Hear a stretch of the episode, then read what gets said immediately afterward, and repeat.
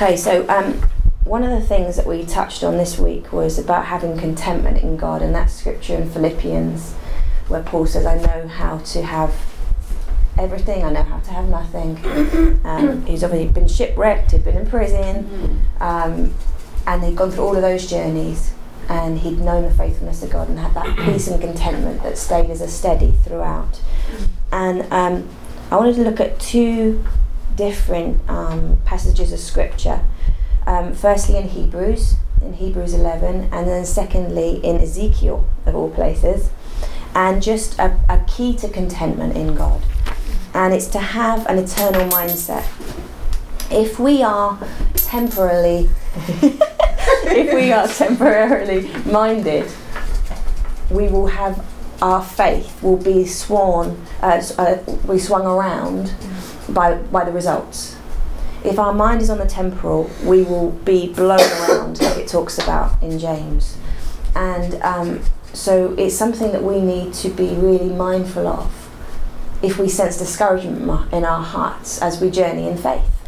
Um, so if we look at Hebrews I'm sorry, yes, so it's Hebrews 11 and 12. Hebrews 11, um, just as a synopsis, goes through all of these different people who live by faith. So you have Enoch, you have Abraham, um, you have Moses, um, you have the story of the uh, walls of Jericho falling, just the faith journeys of some of the uh, people who went before us in the faith.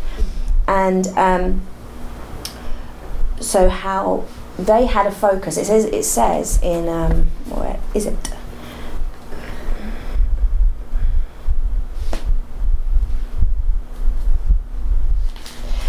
Verse 39.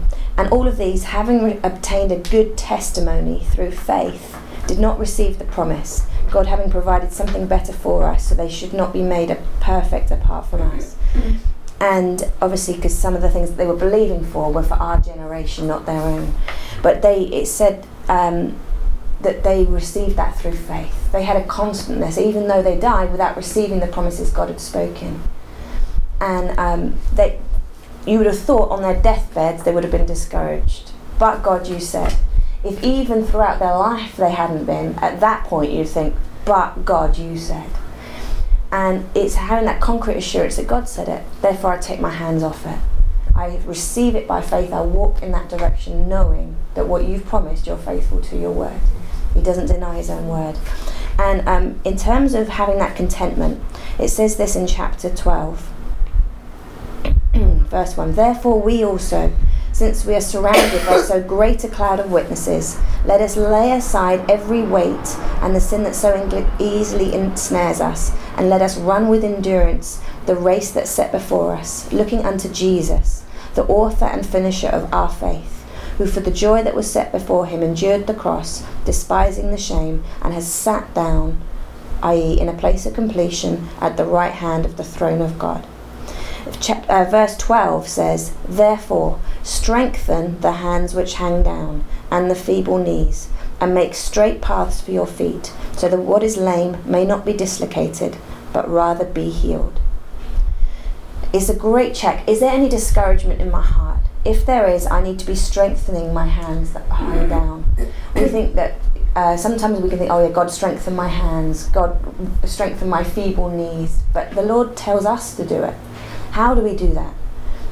By fixing our eyes on Jesus, by having an assurance on His word, and being eternally minded, not temporarily minded.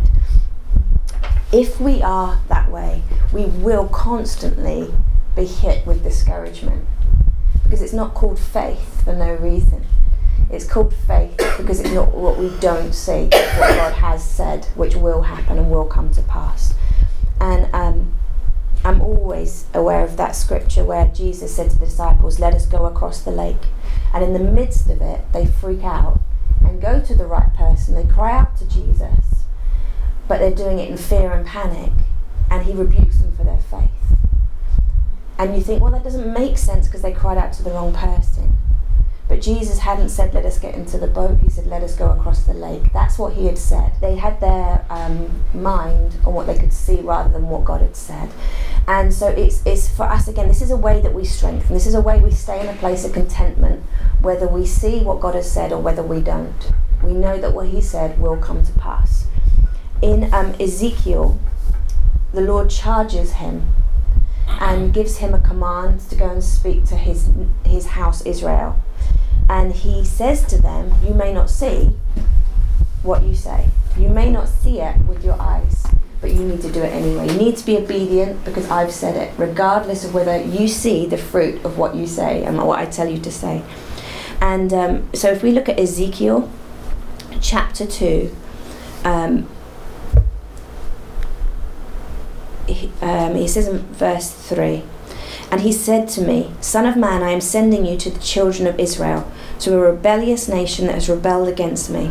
They and their fathers have transgressed against me to this very day, for they are an impudent and stubborn children. I am sending you to them, and you shall say to them, Thus says the Lord.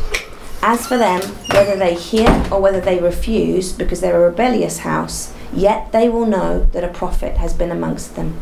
Verse 7 And you shall speak my words to them whether they hear or whether they refuse, for they're rebellious. But you, Son of Man, hear what I say to you.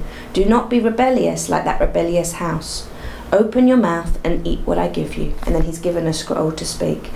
And um, he was saying, do not be results orientated. Because we live in such a physical world, we can be very physically swayed around if we speak a word of encouragement and we don't see a response in the person that we speak it to, we can then be as discouraged as the person that we tried to encourage. We don't know the result of what goes on. I can say a word in this room and not think it has had any effect on someone, but it might have done. I can't judge what goes on in a person's heart. And we cannot be driven by that. We have to be driven by the obedience of our love for Jesus that compels us to speak the truth in love. And if you are praying for something and you haven't seen the breakthrough yet, but God has spoken on it, keep praying, keep asking, keep believing, keep thanking, keep blessing. Because when God speaks, it will come to pass. And we won't see the full results until we get to eternity. So if we're expecting to see them now, we're going to live confused and discouraged and other, everyone around us is going to have to keep pulling us up all the time. No, it's good. It's keep going, keep going. None of us need to be. That's not mature. We all need to provoke ourselves to strengthen our own knees, to we- uh, strengthen the feeble hands. Keep contentment. Keep keep mindful of what God has said on a situation. Keep mindful of the promises, and keep in faith. He is faithful who promised. Amen.